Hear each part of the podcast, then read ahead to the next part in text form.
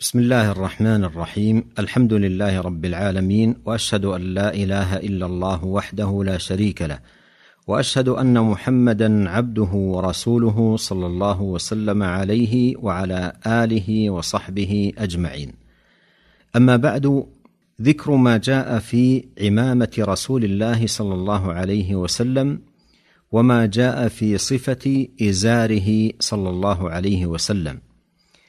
والعمامة اسم يطلق على ما يلبس على الرأس وقيل سميت بذلك لأنها تعم الرأس وتغطيه والعمامة لباس اعتادت عليه العرب قديما ولبسها النبي صلى الله عليه وسلم وأصحابه في معتاد لباسهم والأصل في اللباس الحل وللعبد أن يلبس من اللباس ما شاء ما لم ينهى عنه شرعا ويستوي في ذلك ما يلبس على الرأس وما يكسى به البدن وما يلبس في القدمين.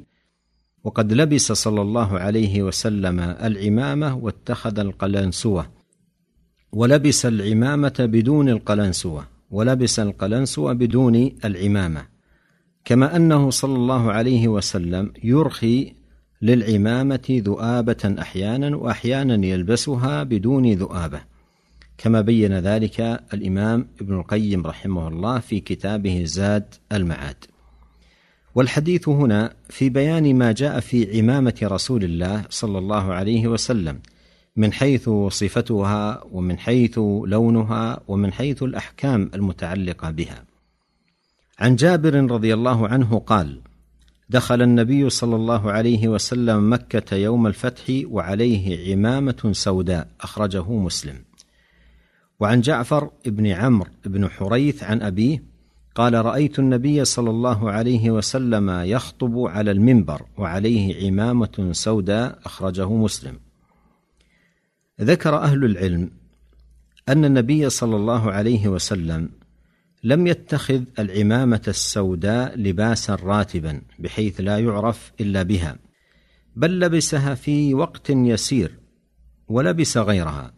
ولهذا يقول العلامة ابن القيم رحمه الله في كتابه زاد المعاد والنبي صلى الله عليه وسلم لم يلبسه أي السواد لبسا راتبا.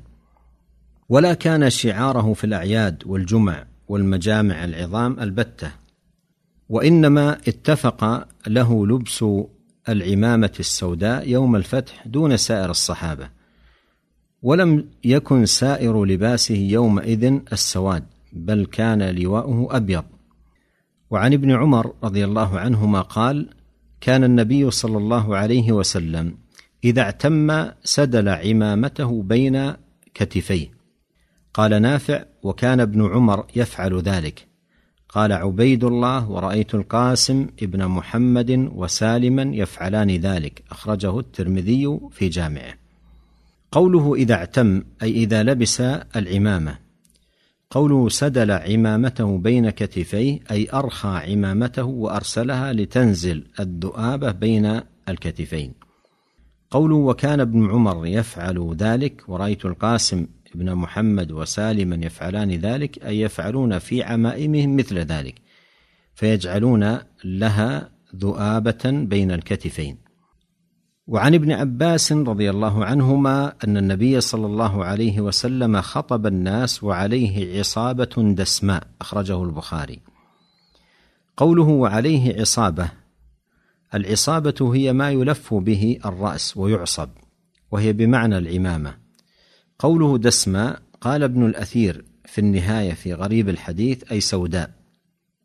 فالحديث على هذا المعنى موافق لحديث جابر وعمر بن حريث في قولهما وعليه عمامة سوداء.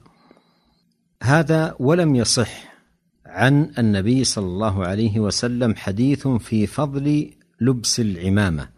وكل ما صح عنه في هذا الباب هو لبسه صلى الله عليه وسلم لها.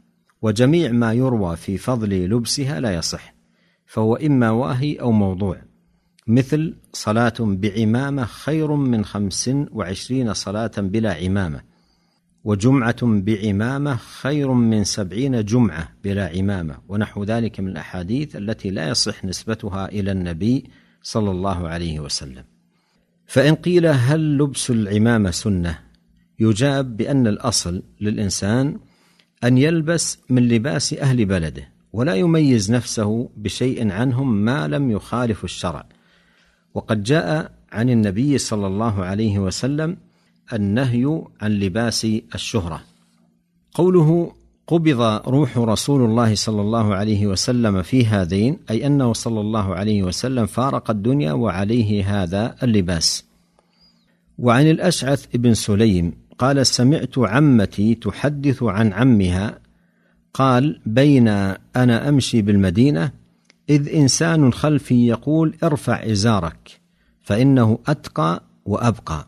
فإذا هو رسول الله صلى الله عليه وسلم فقلت يا رسول الله إنما هي بردة ملحاء. قال أما لك في أسوة؟ فنظرت فإذا إزاره إلى نصف ساقي. لبس الإزار يحتاج إلى تعاهد لأنه كلما مشى لابسه استرخى. لذلك أمره النبي صلى الله عليه وسلم بتعهده فقال ارفع إزارك فإنه أتقى أي فيما بينك وبين الله عز وجل بتحقيق طاعته وذلك بفعل ما أمر وترك ما نهى عنه. وأبقى أي لثوبك لأنك إذا رفعته سلم وطالت مدة بقائه عندك بخلاف ما إذا أرخيته.